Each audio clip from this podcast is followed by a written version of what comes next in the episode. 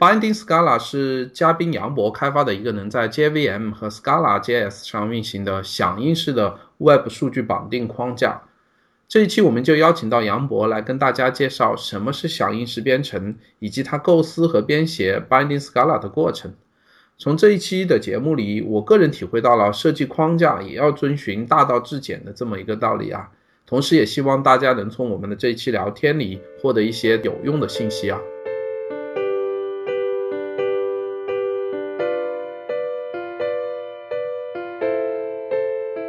Hello，代码时间的网站 CodeTimeCN 点 com 最近已经改版成功了，希望大家能去主页看看我们的审美观是不是又提高了啊。除了网站之外，我们也可以在苹果的 iTunes、荔枝 FM、喜马拉雅和网易云音乐的这些平台上收听到我们的节目了。也推荐大家关注我们的新浪微博和微信公众号了，ID 都是代码时间。特别在微信公众号里，我还会不定时的分享制作《代码时间》这个节目的感悟以及幕后的一些花絮哦。最后，非常希望大家能在以上渠道留言给《代码时间》提出意见和建议啦，告诉我您喜欢或者不喜欢这个节目的原因哦，这样《代码时间》才能更好的进步了。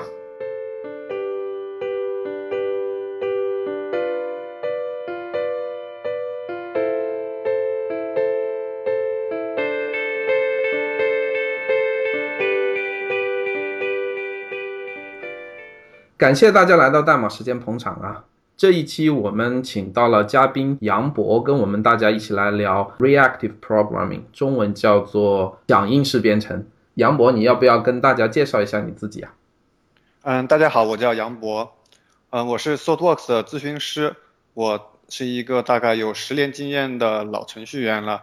那最近我自己在嗯 functional reactive programming 这边自己做过一些框架。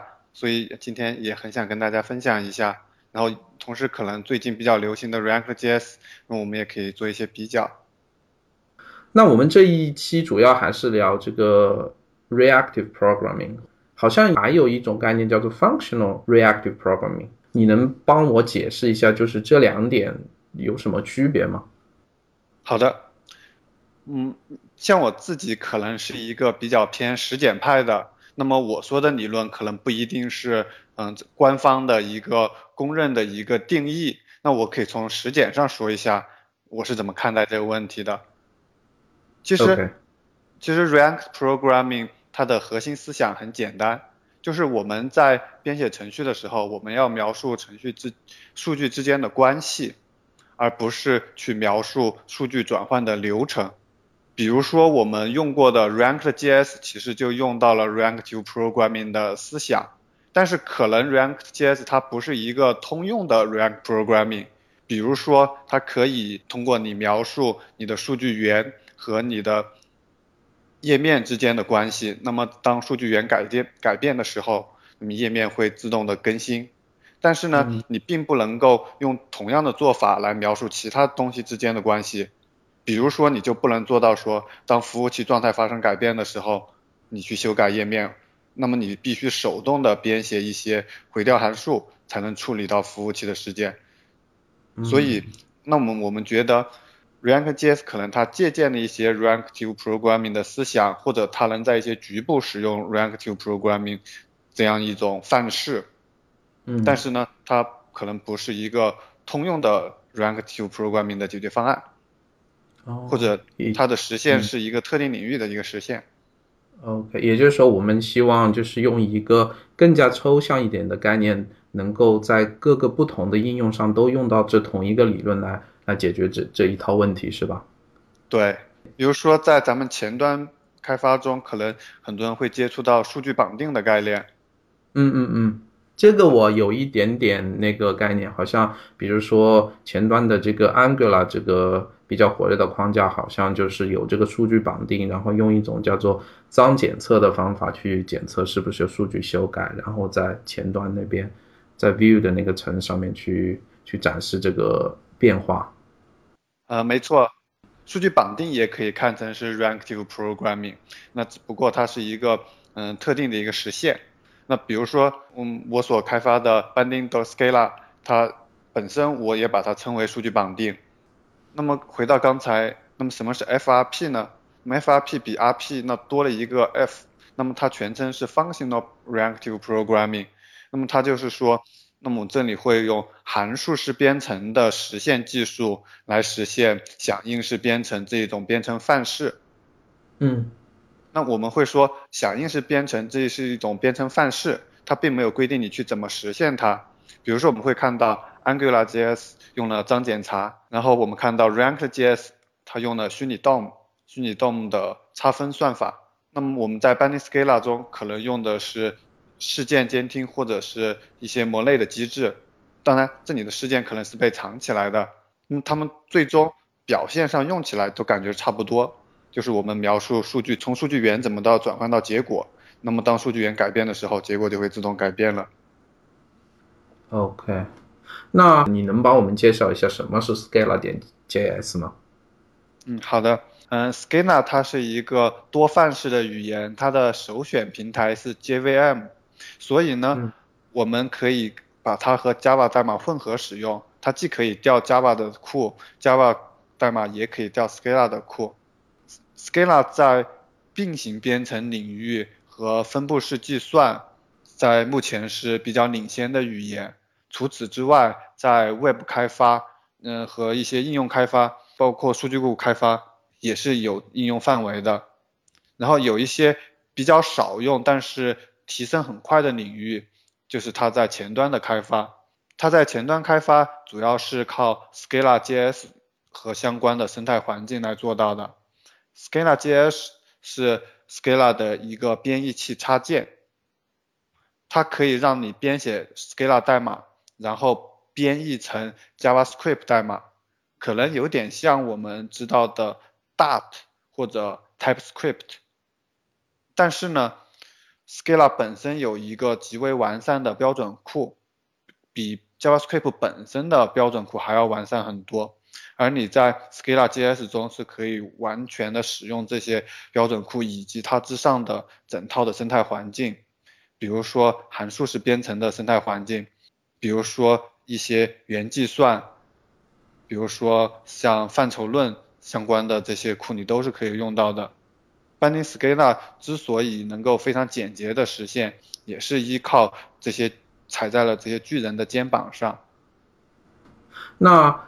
你有没有一个怎么说比较简单的定义？就是什么叫做这个 reactive programming？什么叫做这响应式编程呢？虽然我们刚才举了一些例子。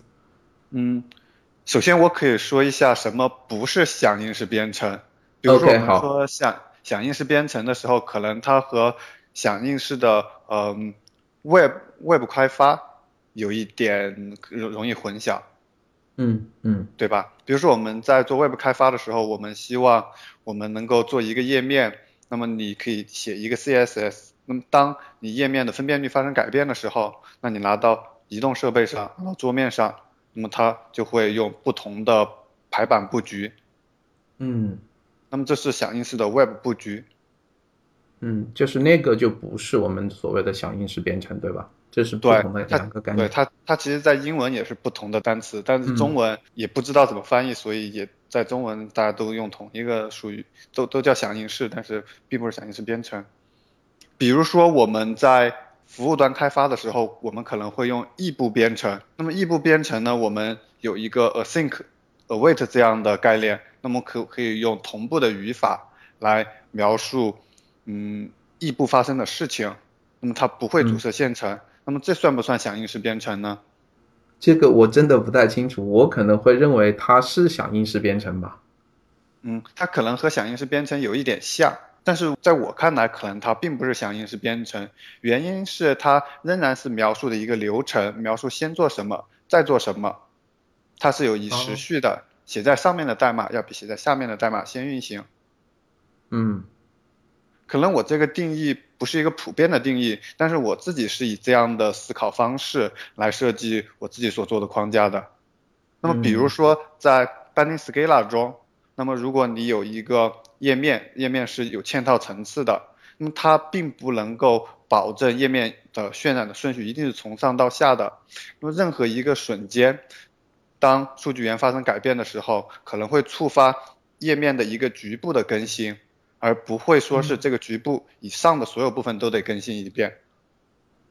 嗯，比如说，实际上用响应式编程的办法也是可以做网络通信的。那我们可以比较一下，用响应式的方法做网络通信和用嗯 async await 会有什么区别？比如说，你如果是用 async await 的话，你描述的是什么呢？那你描述的可能是一个流程，那么它最后会被转换成一些异步调用。一个流程就是有先后顺序的东西。嗯。而这先后顺序呢，是通过代码的先后顺序来确定的。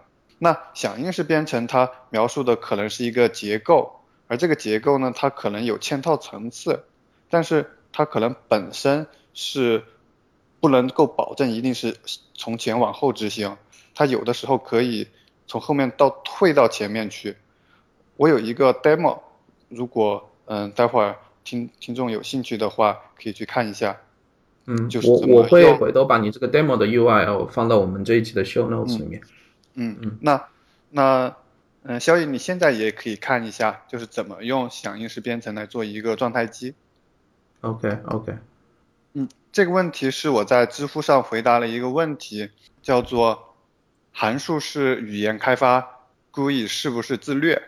那我就举了一个例子来讲，怎么用函数式语言来开发 GUI。那么就用到了 FRP，这个问题有一点意思。那比如说咱们会有一个约会的流程图。嗯，你说你说，我打开了，我这边打开了。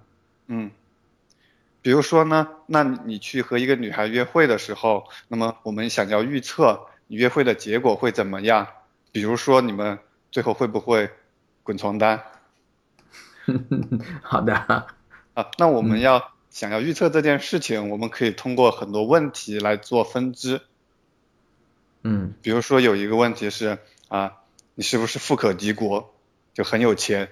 那如果是一个啊王思聪这样的同学，可能没问题啊，那么他可能直接就跳到你小子的幸福来了。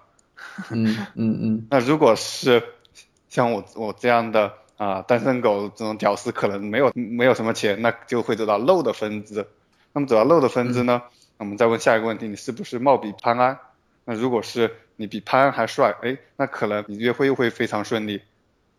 嗯。那那如果是像我这样的比比较丑的同学，可能就没有办法了。哎，他就给个建议说，给他买一点酒喝。你可以在页面上试一下。那你，那么他接下来就会问下一个问题：那喝酒喝完酒之后，把他啊，他喝醉了吗？啊，如果没喝醉的话，再喝。嗯，那么。对不对？那这个有意思的地方在于，你这样把一个整个约会的流程图画完之后，如果是我们以呃 async await 这样的方式来描述这个流程的先后顺序的话，那么它可能是按顺序执行的。嗯。但是如果我们是以 FRP 的方式来描述它的话，或者说描述方式相同，但是我们是在一个 S 呃 FRP 的引擎里面来执行它的话，那么它有一个很神奇的特性。它可以退回去，大家也可以在页面上试一下。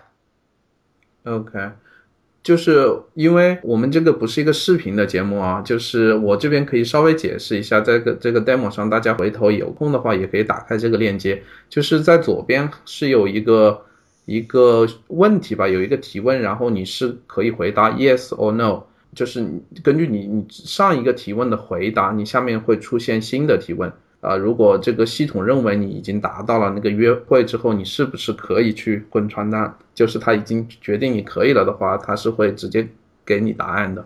我在这边已经尝试了一下啊，比如说他问我是不是第一次约会，我点 yes，他下面就会问我你是不是富可敌国呀？我我给的答案是 no，然后他会继续问我你是不是貌比潘安呢？然后我说答案 no，然后他就问我那你要不要给他买点酒喝呀？我可以选择 yes，然后他就问我。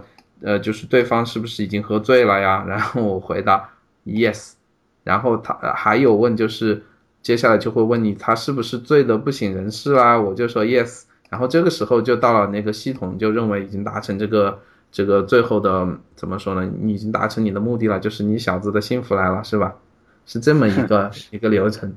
对，嗯，那。这个流程和我们一般化的顺序执行的面向过程语言的流程有一点小区别，就是我们编写的代码很像面向过程的，但它的执行方式它并不是一个顺序的过程，因为它其实是可以退、可以后退回去、可以修改分支的。那么每一次你修改一个分支的时候，它并不会导致整个页面重新刷新，它不是这样的，而是把它受影响的分支给改掉。哦。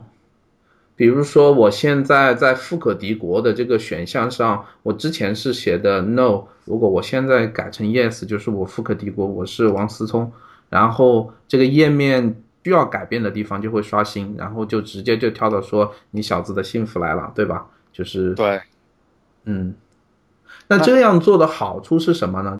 那那比如说有的情况下，那我们确实是想要描述一个流程，我们不希望它有倒退的功能，对吧？那这种情况下，可能你用一般的异步编程的方式，可能就是挺方便的。但是有的时候，我们是非常想描述这个，嗯，有父子状态的关系，而且它可以回退回父状态做一些操作的事情。比如说最常见的，我们在 GUI 开发的时候，我们有一个窗口，那么可以在这个窗口上进行一些操作。但是呢，当我们点了一个按钮之后，它会弹出一个子窗口。那么这个时候，我们既可以在子窗口之下的，如果这是一个非模式的一个子窗口的话，那我们既可以在子窗口之下的副副窗口中继续操作，也可以在子窗口中操作。而且呢，我们会发现，当我们把子窗口关闭后，它回到的仍然是副窗口。所以这个逻辑就有一点像一个可以后退的一个状态机。哦，这是这个 reactive programming 的一个特点，是吗？对，那比如说咱们在用 React.js 开发的时候，它是它它往往也是可以涵盖这种情况的。它是通过一个叫 React Router 的一个呃第三方的库来做到的。在 React Router 里面，我们会指定说页面的左边栏是一个什么样的东西，右边栏是什么样的东西。那么当你的 URL 改变的时候，你的左边栏是不改变的，你右边的内容会改变。OK OK，就是这个特点，我觉得还是非常有作用的，因为在很多情况下的确，像我一样，我可能回答刚才这一套问题，我可能想突然回到某一个问题，就认为，比如说我是富可敌国，那么接下来的那些貌比潘安呀，或者其他的是不是要给他买酒喝，这些问题就不需要出现了。然后我只要说我是富可敌国，那接下来的那些问题直接就在这个页面上就应该消失。对。对，再举个例子，比如说咱们用的呃文嗯文件浏览器，文件浏览器可能有一个树状的浏览器节点，那么它在你展开一个目录的时候，它就会展开，那没有展开的目录它是关闭着的，然后你任何时候呢，你都可以处理它的父级或者它的兄弟级别，呃它是互相不影响的，所以这样的树状的一个流程，它其实不是一个先后顺序的流程，而是。而而更像是一个父子状态，而且父子状态都可以同时激活的，嗯，一个层级状态机。嗯，就我大概明白了这个。嗯，我大概明白了这个特性。那就是我我能够理解啊，就是你所谓的这个可以回跳到之前一个状态，然后在那个状态下再重新进行操作。但是我们这样做的好处是什么呢？它有什么优点呢？嗯，那那我们要想回回答它的好处，那么首先我们得说我们的目的是什么？嗯嗯，那我们的目的，那嗯，比如说我们说我们有一个呃嗯，我们说 MVC 一个 MVC 的架构，MVC MVC 的架构解决什么问题呢？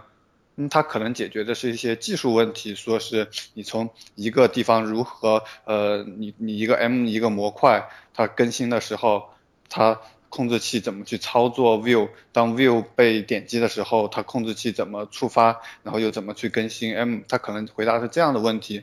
那么这个是从一个实现的角度来讲的。比如说，如果我们不拆成 MVC，我们会期会预计我们的代码会挺复杂的，那将来就不好维护了。嗯，啊，那么这是一种思考的方式。但是呢，我这里想谈的一个思考方式是说，我们从解决的问题着手。比如说，我们假设我们我我们回到我们初学编程的一颗初心，就是我们假设是一无所知的，呃，一个初学编程的一个新手马龙。那我们这时候我们想要怎么描述我们要解决的问题？我们我们比如说比如说我，嗯，我最早我学编程我是为了做外挂。那其实我对这些编程理论我是一窍不通的，我只是想尽快的把我的外挂做出来。那我这里我是想要找到一种途径来描述我外挂的功能。如果它自动的就把外挂做出来，那就最好了。嗯，就是我告诉电脑它怎么做。那么所以，那么在以这种方式思考的话，那我们就应该考虑怎么描述我们的问题，而不是去考虑怎么实现它。那么，在如果是用这样的思维方式的话，它背后有没有 MVC 其实都不重要，重要的是你把它描述清楚。我我觉得一个好的框架应该有能力隐藏这些技术细节，让开发者作作为一个人和电脑打交道的一个桥梁，描述他要解决的问题。那具体的说，我们可以看一下刚才咱们这个例子。那么这个例子，它的右边是它的代码。那我们会发现它代码其实全部是 HTML 模板，嗯，对吧？就是分支和模板。那么这些分支和模板呢，看起来挺像 PHP 的，它其实就是描述你这个页面是什么样的，在什么情况下是什么样，什么情况下是什么样。就那么对于不会编程的人，可能他描述这个问题也是这样的。嗯，就是等于在。HTML 的代码里面好像插入一些代码在里面，是吧？对，嗯，举个例子，比如说有一个 PHP 程序员，他，嗯，他也不大懂技术，他也不太关心技术，他就是呃每天打卡上班。然后有一天，他老板告诉他，你这个程序写的非常好，但是我觉得你的程序有点卡，因为点一个链接要发要刷新整个页面。啊，用户体验不是很好。他说有没有办法，你给我弄一个，嗯，现在很流行 Ajax，对不对？Ajax，那你能不能帮我弄一个，你点击了之后很快让访问网页的人，嗯，觉得很顺畅的办法？那这个 PHP 程序员会说，哎呀，这个我搞不定啊，这个我我这个技术有问题，这做不出来。但是呢，如果有一个办法，就说你还是用你 PHP 的描述方式。但是你你写相完全相同的代码，按顺序写，什么情况下会发生什么事情，写分支。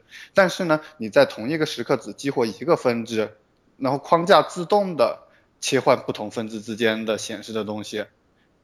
哦，就是它会隐藏一些技术细节，就是这个 PHP 的程序员他不需要去弄懂很多底层的东西，但是他只需要知道这个框架能够帮助他在各个分支中间进行跳转。你要给他的就是告诉他这个逻辑在什么情况下跳到哪个分支。对，嗯，这个 PHP 程序员可能他以前也会做这样的事情。嗯，那么他他要做的可能是点一个链接，然后就跳转，然后就会修改呃 URL 的状态，修改 URL 状态会触发一次呃页面的重新渲染，那么重新渲染，那么会把整个页面的逻辑重新跑一遍，会跑到不同的分支，页面就改变了。但是呢，那么现在我可以说有一个办法，你还是点一下链接，但这个链接不会发一个请求到服务器上重新渲染整个页面，而是这个框架自己就把状态改变了，它而且它只改变需要改变的一小部分，而不会把整个页面一起改变。那么这个对这个 PHP 程序来来说，它写的程序跟以前是一样的，但是它自动的性能就变很好，用户体验就变得很好了，那他老板也就很满意。嗯，这一点啊，我我基本上理解了这个这个意思，就是作为这个 PHP 程序员的话，他可以用到他已知的这个技能，然后写出来的东西是更加符合这个老板提出来的这个要求的，是可以更加智能化的，比如说页面只刷新那个需要刷新的地方，然后是根据这个用户的需求来进行设计的整套理论。对，那么这里的技术细节可能他就不是特别关心。那比如说，可能有一些其他的框架，它可能会引入一些问题，使得你必须去关心这些问题。那我可不可以这样理解？这个你刚才设计的这个 demo，它是更加一种新手向的一个框架呢？就是更加容易上手，然后新手更加觉得操作起来游刃有余一些，而不需要知道一些底层的设计啊、MVC 啊这些东西，就能很快的、很迅速的设计出来自己想要的这个页面的那个状态。嗯，我觉得你这个问题问的特别好，这可能是我的一个初衷吧。那我我也跟嗯很多人聊过我的设计的思路，那他们可能会觉得，哎，你用 Scala 这个语言来做，Scala 是一个啊听起来很高大上的语言，会不会学不会啊？那其实呢，我我嗯，我之所以会选择 Scala，原因是因为它内部有一些功能，我要用 Scala 的语言的特性才能做到，就是对于我实现这个框架来说是必须的。但我希望使用这个框架的人，他并不需要去学习 Scala 的这一些犄角旮旯这些高级特性，对他来说呢，他就好像是写 PHP 一样，那么他只需要学 Scala 的几个基本关键字，知道怎么声明变量。然后知道变量改变的时候页面会变，那就可以了。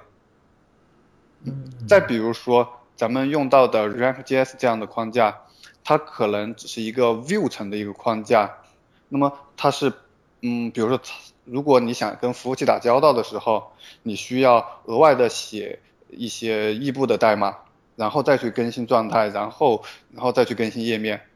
但是呢，嗯，Binding Scala 它虽然比 React.js 要简洁很多，但它其实功能还要强一些。它其实已经把这些所有的这些前端开发适用的场景都已经涵盖了。应它应该算是一个全功能的一个工具包。它通过一个极简的概念，把这个极简的概念用在各种地方。所以它其实不太需要一些第三方的框架来配合。OK OK，那那杨博，我觉得。我们就是在继续深入讨论下去之前啊，我们还是得花一点点时间来简单的介绍一下这个 Binding Scala 它到底是什么什么框架，然后应用在什么场景下？你能不能帮我们简单介绍一下呢？首先，好的，嗯，其实我开发 Binding Scala，嗯，很大程度上也是受到 React.js 的启发。我最早是在嗯。大概二零零六年接触到 Flex 框架，Flex 框架是我最早接触的数据绑定框架。然后在去年，呃年初的时候，我又接触到 AngularJS，AngularJS 也是受到 Flex 的影响比较大的东西。那，嗯，在我看来，Flex 框架它做数据绑定可能是功能比较简单，但是缺了一些高级功能，所以用起来是不太够用的。AngularJS 感觉就完善很多，它的它提供它不但提供了数据绑定的功能，还提供了一整套的面向对象的一套模型。但是呢，AngularJS 又让我觉得它可能规定的东西太多了，以至于灵活性不够，概念太多。那比如说它有 Directive，有 Control，呃有对有 Directive，有 Controller。那其实一般人写 directive 是比较困难的，而写 controller 的时候呢，你又必须再抽出一个 view，然后它的交互方式也很繁琐，有你必须用一种嗯 AMD 的方式来写顶上的这个整个网页整个整个页面的一个 JavaScript 的一个嗯把包起来。嗯，那么那么所以当我去年看到 Reactive 的时候，React.js 的时候。那我就会非常的惊讶，哎，这个东西怎么可以做的这么简洁？因为它把它把 AngularJS 里面这些概念都抛弃了，它只有一个 component 这一个概念，嗯，那么它它的数据绑定也变得更加简单，它只有一个单向的绑定，就是怎么从状态和属性映射成页面。然后在我嗯感觉它非常惊艳，然后我们就很快在项目中用上了，用上了以后呢，我发现。React.js 在解决简单的问题的时候确实挺简单的，但是它在解决复杂的问题的时候好像还是挺复杂。嗯，然后我就嗯，然后我就逐渐想有一个想法，能不能自己做一个框架来，嗯，就是吸收 React.js 它的好处，就它的简洁的优点，甚至比它更加简洁。但同时呢，它能够涵盖复杂的一些情形，比如说。React.js 里面，它，嗯，它其实是提供了一个 render 函数，来生成一个虚拟 DOM，这是它的核心机制。那么当你两次页面要修改的时候，每一个控件它会生成一个新的虚拟 DOM，然后 React JS 会比较新的虚拟 DOM 和它上次渲染时的虚拟 DOM 的差异，然后再把这个差异给应用到真实的 DOM 上。嗯，这样就有一个问题，它每一次渲染的时候，每一次触发 render 函数都是完整的执行整个 render 函数。那如果你两次渲染之间修改非常大，它怎么知道这两次 render 之间做了哪些改变呢？其实是这件事情是挺难的事情的，所以它很多时候这种事情是会常常出错的，它需要人工提供一些东西来暗示它，说我其实是添加了一个嗯一个新的列表项，或者是我其实是隐藏了一个嗯。比如说一个段落，那你要暗示它这种东西，那你要手动的实现一个 king 的一个属性，你要手动实现一个啊 component did mount 这样的一个函数，嗯，它并不能够像我想象的那样，你什么都不用做就很顺手的就自动的就完成了。哎，小易，你知道这是为什么吗？为什么它一定需要人工来提供这些东西？嗯，是不是因为就是 React 这一套 Virtual DOM 的那个机制，它就是说对比在状态发生之前和发生之后这两个进进行一个 diff 的这个操作的时候，可能比较难很好的得到这个答案，就是可能需要一些辅助的方法。这样的情况下，就是你人工需要插入一些。比如你刚才说到的 key 啊，或者一些其他的方式来提示这个 virtual DOM，告诉他就是说这些地方是我们已经进行改变的，你只需要修改这里就行了。这只是为了帮助他更好的做这个 diff，是这么一个情。对呀，嗯，肖宇，我觉得你这个理解挺挺到位的。那我我其实我们会很好奇，比如说我们触发一次 render 的时候，可能是我们修改了一个状态。那我们修改这个状态可能是有意图的，比如说是我们往一个列表里面插入一项，嗯，那我们在写这行代码写插入这行代码的时候，就已经表达了这个意图，但是很遗憾的是，这个意图在 React JS 的框架里面它是感知不到的，所以它只能够说你插入完了以后，我再重新渲染一个虚拟 DOM 再来比较，那么我就会想。有没有一种办法能够在我插入的时候，框架就知道你的意图是要插入一个新新的列表项，然后它就自动的就渲染的那一个新的列表项，然后它就不用改变别的东西，它也不需要去做很复杂的判断。嗯嗯，我觉得就是杨博，根据你刚才说的，就是你也学习了 Angular，然后你也学习了 React，然后你根据。这些他们的特点，然后你找到其中不足的地方，然后自己再思考是不是有能够改进，能够让它这这些框架变得更加简单，更加程序员更加好好使用。这是你就是一个创造你现在这个 Binding Scala 的这个框架的这么一个初衷。然后这你也是根据这一套原因去设计的这个框架，对吧？对，实际上这个思路在其他的 FRP 的框架。其他的 functional reactive program 框框架里面也是能做到的。那么通常来说，functional reactive programming 的框架，它描述的是数据之间的关系，哪一，比如它的原始数据中的数据源中的哪一项对应于输出数据的哪一项，然后它通过函数把它们关联起来。当你原始数据中修改这一项，那么，嗯，结果就应该修改这一项。你原始数据中修改这一项内的哪一项，原结果数据就会修改哪一项，因为它记录了数据之间的关系，所以它可以精确的进行渲染。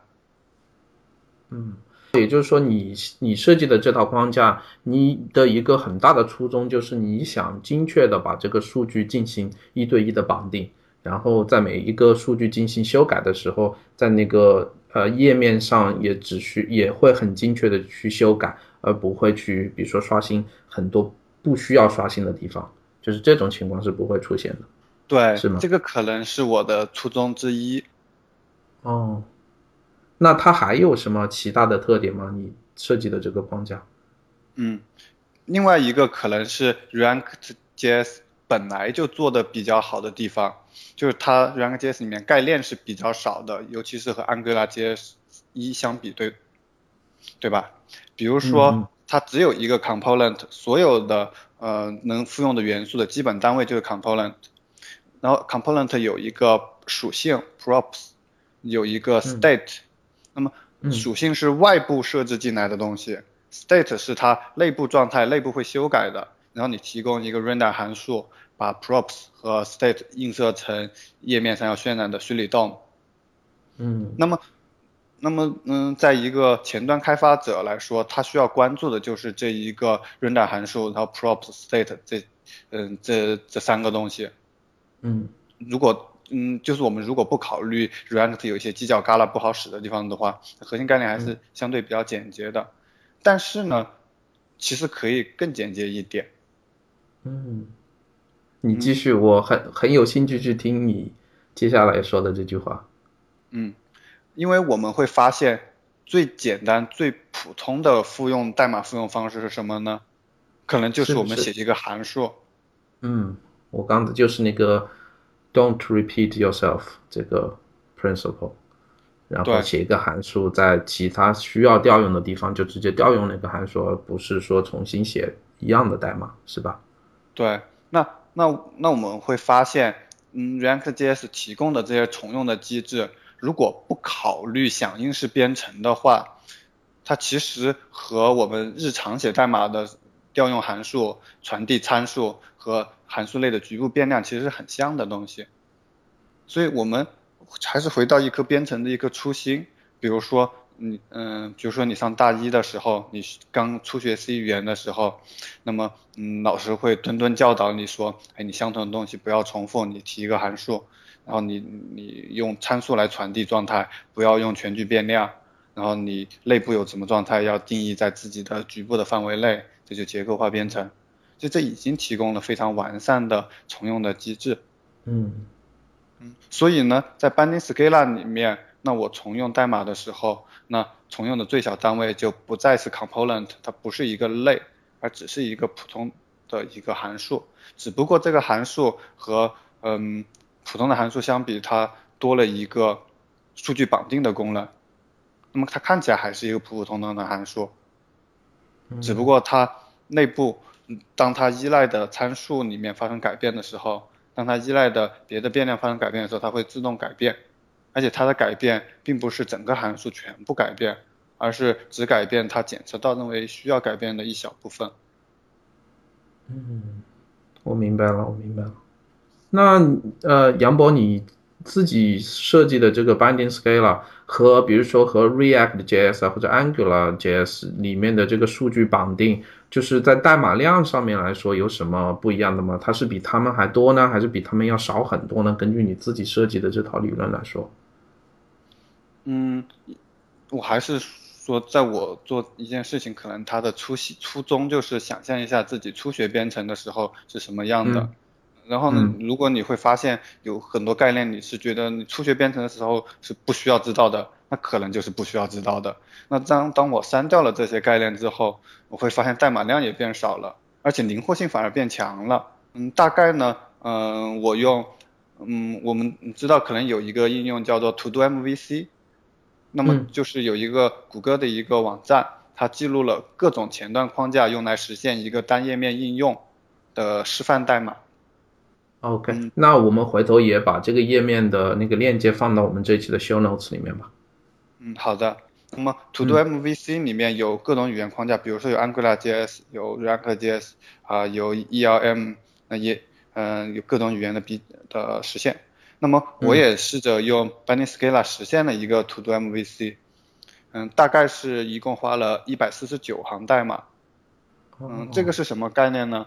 就是说 React.js 大概是五百多行，五百多行，所以大概是比三分之一还少一点点，嗯，那这是一个比较完整的前端应用，嗯，和我们一般的互联网网站相比的话。可能，嗯，单纯从交互来说的话，嗯，复杂度是高于日常的，嗯，渲染浏览的这种页面的。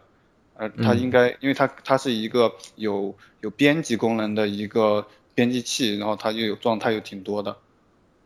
嗯，明白。当然，它的细节上可能没有那么多功能，但是单独从交付这一点来说的话，其实还是蛮难处理的。如果没有一个很好的框架来帮助的话。嗯，我明白。那我能不能这样理解，你设计的这个 Binding Scaler，就是它很专注的做这个数据绑定这一项功能，然后它可能会呃比较简洁、比较迅速，相对于呃 React JS 或者 Angular JS 来说。但是呢，如果我要设计一个大的企业级的应用来说，我这个 Binding Scaler。是不够的，我还需要与其他各种各样的其他工具来配套，我才能实现一些大型的项目。我能够这样理解吗？嗯，可能不是这样的，可能和 React JS 相比的话，功能还多一点。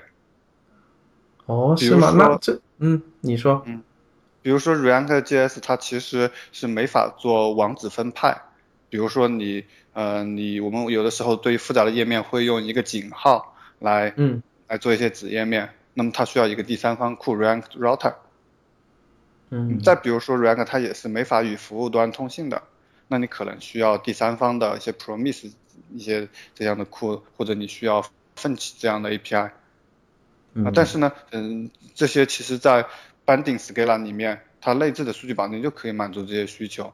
它原因是因为 React JS 的，嗯，React 它的所谓的 React 仅仅只是 render 这一个函数类的 React，而且用的算法也不是一个通用的算法，而是专门的虚拟 DOM 的算法。那么它就只针对这一个场景做了响应式的编程，而这一个场景用的算法也是一种比较低效的算法，所以它是没法涵盖各种就是做前端页面的各种复杂需求的。所以，所以反而是用 Binding scalar 的时候，你需要的第三方库反而会变少。哦，这一点我倒是没有想到。嗯，那那这个 Binding scalar 它的怎么说？它局它有自己的局限性吗？比如说 React JS 它就是用 JavaScript 来写代码，你的 Binding Scaler 是不是必须要依附于 Scala 这门语言呢？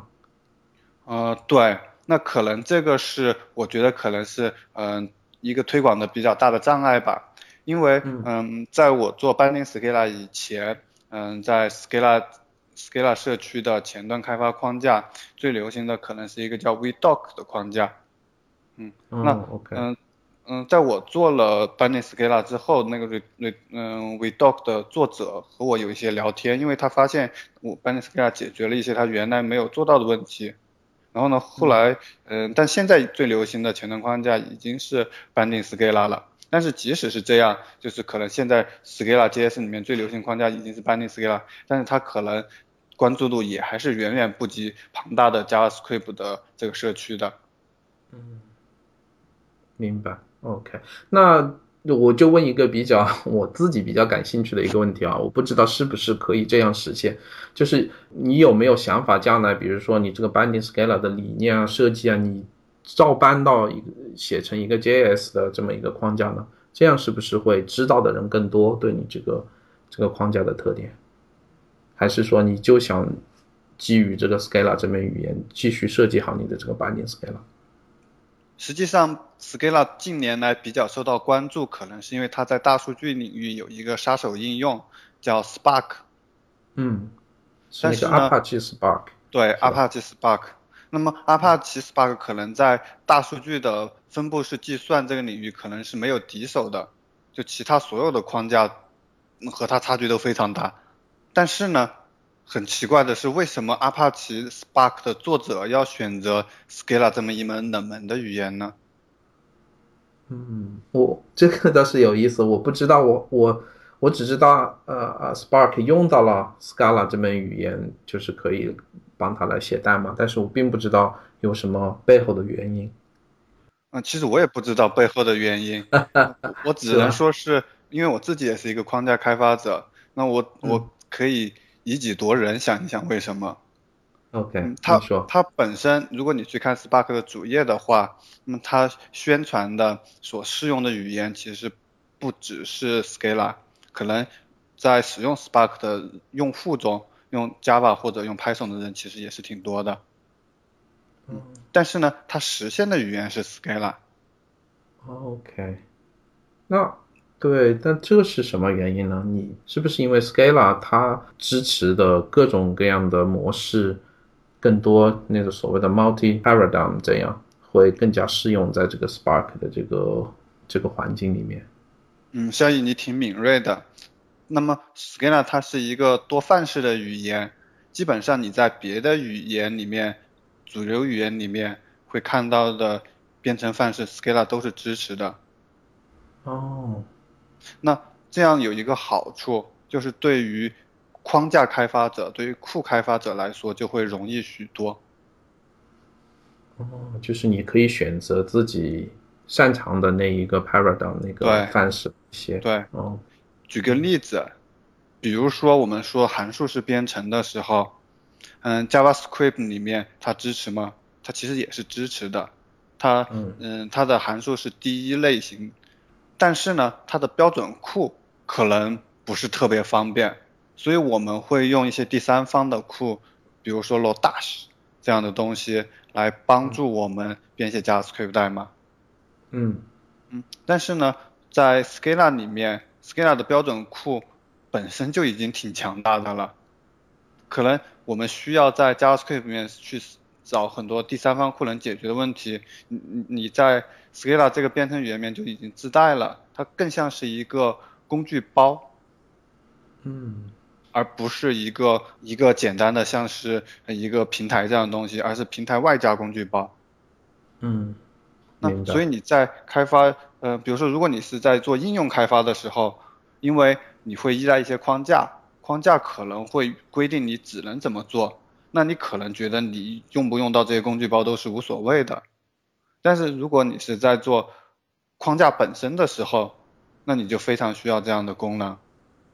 嗯比如说 Scala 的原编程的能力，嗯在嗯、呃我在 Binding Scala 里面非常依赖于原编程的能力。那你编写的嗯、呃数据绑定的语法，其实呢会被 Scala 的编译器编译成完全截然不同的形式。比如说一个 DOM 函数，一个用 ant DOM 打了标记的一个函数，在 Binding Scala 里面就是可以启用数据绑定功能的。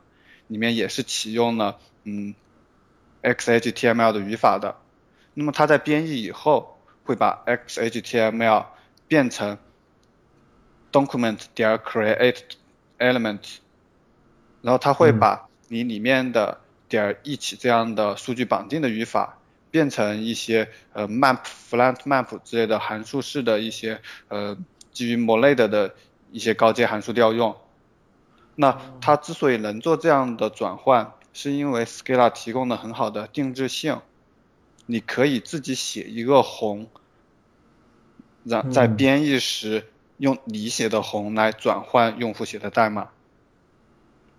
，OK，我大概明白你的意思了。那是这是不是也是当初你学习 Scala 这门语言，然后你喜欢上它，包括你现在已经使用的非常顺畅的这么一个原因？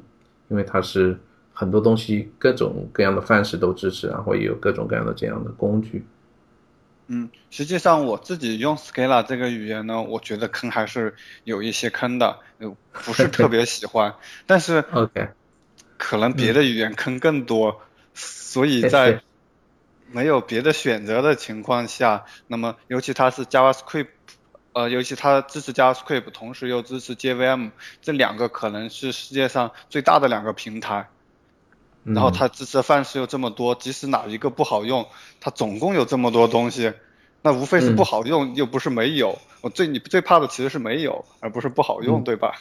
嗯，对对对，嗯，那好，那我们刚才聊了不少，就是关于这个响应式编程啊，包括你呃梁博你刚才设计的自己设计的这一套 Binding Scala，我也觉得，就是虽然我们没有用它来写代码吧，但是你刚才介绍的这些东西，我觉得都是非常有意义的，因为怎么说呢，就是它真的是根据你一个自己编程的一个初衷吧，然后你自己学习了 React，学习了 Angular，然后你觉得里面不必要的东西，你就把它精简删除掉，有用到的重要的东西呢，你又想到怎么去把它的那个代码或者什么它的结构优化，然后你做出了现在这个 binding scale。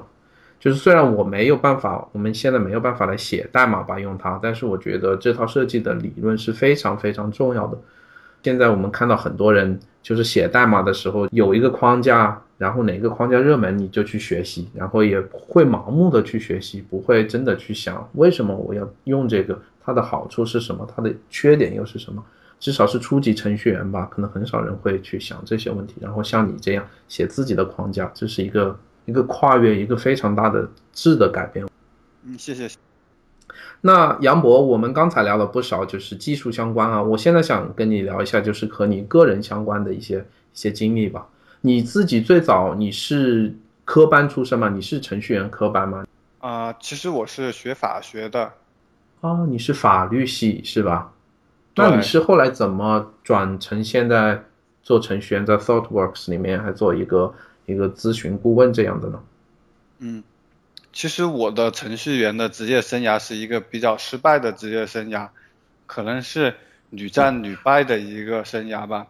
最早呢，我学习编程是因为我比较喜欢玩游戏，为了玩好游戏，我要去做外挂。啊，你是玩哪个游戏做外挂呀？啊，那可可能比较早，是在玩《大话西游二》的时候做的一些外挂。OK，你有做成功吗？有有使用的这个，就是它的效果好吗？你做的外挂，商业上不能算不能算成功，但是用户还挺多的。呃，对，当时的外挂叫 A 之挂，挺多人都在用。啊，你是等于说免费让大家使用是吧？你没有对把它商业化。然后我就发现，哎，这个。写外挂、写程序这件事情比玩游戏还好玩，所以我做了这个外挂之后，那个大话西游我就玩不下去了。也开始维护，好好的维护你这个这个外挂的这个精力了，是吧？呃，那倒不是说费多少精力，就是，嗯，就是你你会觉得你现在是何必自己浪费时间去游戏里面点那些东西呢？那其实也就是一个程序，那你就会去想这个游戏的乐趣的本质是在哪里。所以我其实是很想做游戏的。OK，那你有过做游戏的经历吗？之前？啊，所以我毕业以后就去找游戏公司工作，然后，嗯，应该说是在毕业前可能参与的项目可能就是全国最早的网页游戏吧，叫《梦境家园》，可能不是特别像网页游戏，嗯，它是一个。互动的虚拟社区，里面有小人可以走来走去，可以聊天，就跟一个嗯现在的梦幻西游这样这样的界面是差不多的。但是它有个很要命的问题，就是它不是很好玩。那那之后呢？你在那里就是学习到了嗯，就是游戏编程这方面的一些经历是吧？对。然后后面我又加入了一些，比如说 Happy Hi 这些公司。那前几年其实一直挺不顺利的。一直甚至有一段时间找不到工作，哦，然后好不容易找到工作呢，那那个时候，比如说我在去腾讯去做前端开发的工作，哎，那个面试完了之后，是以社招的标准，我刚毕业的时候以社招标准面试完了，哎，觉得这个孩子虽然刚毕业，但是哎水平还可以，结果呢，嗯，腾讯做我背景调查发现，我在我有一个搞黑客的一个朋友。那个朋友把 腾讯给脱裤了，啊，所以腾讯就觉得你是一个坏人，你竟然认识这样的朋友，啊，所以就把我的 offer 给取消了。哦，这个有一点打击很大吧？当时如果碰到这种情况，嗯，我倒也不是打击特别大，因为我我因为可能我自己觉得，哎，那就去，嗯，就 去别处也行，就反正也是。嗯，去不了腾讯也未必是我的损失。嗯嗯，但其实还是挺不顺利的。前几年就去一些小公司，然后每家公司都没有待很久。嗯，啊，直到到网易之后，嗯，才逐渐稳定下来。基本上是，嗯，我前九年都在做游戏。哦，那你除了 Scala 这门语言，包括你现在做的这个。呃 Binding Scala 的这套框架，你还对其他的编程语言你也有一些一些经验吗？嗯，因为我早年做的比较多的是网页游戏，前端后端都做过，嗯，包括我做外挂，嗯，也是用的 Lua 语言，我对 Lua 是比较熟的。然后呢，嗯，做网页的前端的话，最早是用 ActionScript，嗯，可能现在国内还有很多公司在用我做的 ActionScript 的一个库，就是一个 proto buff 的 ActionScript 插件。可能是现在市面上最好用的，嗯，然后晚一点，我自己创业的时候用的是 Hex 和 Scala，就也是在做网页游戏，但前端就用 Hex 了，后端用 Scala。那你后来是怎么进入到 ThoughtWorks 的呢？嗯，我当时在做 freelancer 嘛，那我想还是找找个工作吧，我就在知乎上给大魔头啊发了一封私信。然后大魔头就把我我的这个请求，把我的简历啊转到公司里面啊，然后后面就比较顺利了。那这这样一说的话，你应该对你现在公司的工作就是挺满意的吧？你觉得应该就是技术方面也是，包括对你将来的生涯也是一个非常积极的一个一个这个帮助。对，对，嗯，在 ThoughtWorks。可能每个人都会有很多的机会去做一些技术上的探索，嗯，可能这也是大部分人最看重的。嗯，那那杨博，你对你将来，比如说三到五年，你有一个什么简单的规划吗？嗯，啊，我现在一半多的业余时间和全部的工作时间专注的领域可能是机器学习和人工智能。这方面你用到的最多的编程语言也还是 Scala 这门语言，对吧？对，目前是 Scala，还有就是用到一些 Python。OK OK，嗯，那好，那杨博，我们这一期基本在这里可以结束了。你在节这期节目结束之前，你还有什么简单的几句话想跟大家分享一下吗？感谢大家在代码时间收听我的分享。如果大家对 FRP 或者 Binding Scala 想要有进一步的讨论，可以给我发邮件。如果想要加入 ThoughtWorks 的话，也欢迎把简历发过来。那我的邮箱是 popatry at gmail dot com。嗯，对，大家如果有兴趣，要想找到你的话，还是很多方法能找到你的，包括你的个人博客上面也有你分享的一些。一些关于编程呐或者生活方面的经验，这些其实都是很好找到你的。嗯，那好，那我们这一期呃代码实践的节目在这里就基本上结束了。非常非常感谢杨博今天来跟我们来分享他自己的呃编程的经历，而且还有他自己写的这个 Binding Scala 这么一个优秀的一个框架。希望呃对写 Scala 的呃程序员来说，大家如果有兴趣的话是可以。应该是在 GitHub 上已经分享了的这么一个开源的一个框架，大家都可以在上面去查看一下源代码呀，或者给他点个赞这样。对，我再补充一下呀，不不光是对 Scala 嗯的程序员，可能对于前端现在用 JavaScript 的程序员来说，也可以考虑一下切换到 Scala JS 的技术站。嗯，Scala JS 上有非常完善的从 ECMAScript 到 Scala JS 的移植的文档。嗯，基本上，嗯，JavaScript 有的功能，Scala JS 都有，Scala JS 有的功能有一些是 JavaScript 没有的，所以你移植的过程，嗯，不会有有那种改不过去的地方，应该还是比较顺畅的。OK，那非常感谢杨博的参与，也感谢大家收听我们这期节目，我们下一期节目再见。再见。代码时间节目的所有内容采用创作公用、署名、非商业性使用、禁止演绎4.0国际许可证授权。您可以自由的在任何媒介以任何形式复制发行代码时间的作品，但是必须遵守署名、非商业性使用和禁止演绎三个条件。更多关于这个许可证授权，可以查看代码时间网站的脚注信息。